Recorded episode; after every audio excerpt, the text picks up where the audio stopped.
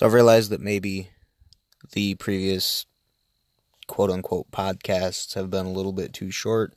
Um, I'm going to start to preface them with a little bit of talking, not too much. I think poetry is best done to the point. Um, but my poems are high intensity and have a fast cadence, so they they roll through pretty quick.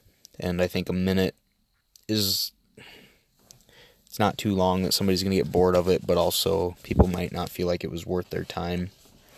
Um, so this next poem doesn't really have a name. I'll probably come up with a name for it when I title this podcast because that's what you're supposed to do.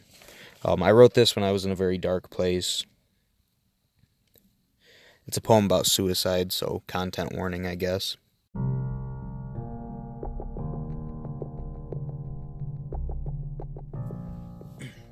So you sit there and you think to put a bullet in your brain. It'd be the best way to end this day, this week, this month, this year, this pain. Shake your head, no way. Sometimes it's too hard to face this life with all its balls and chains, its blacks, its grays. They all love you, they say, but do they mean it? Some days. They love your face, your cheer, your smile, your grace, but do they understand the pain, the way you quake and shake, the struggles and decisions you make? You'll take your chance with fate. Maybe I'll die, maybe lay awake, feeling forever this broken heartache.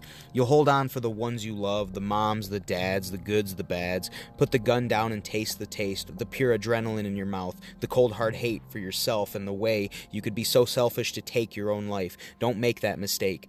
Lay down, wake up, and face the day. These suicidal thoughts are what make or break.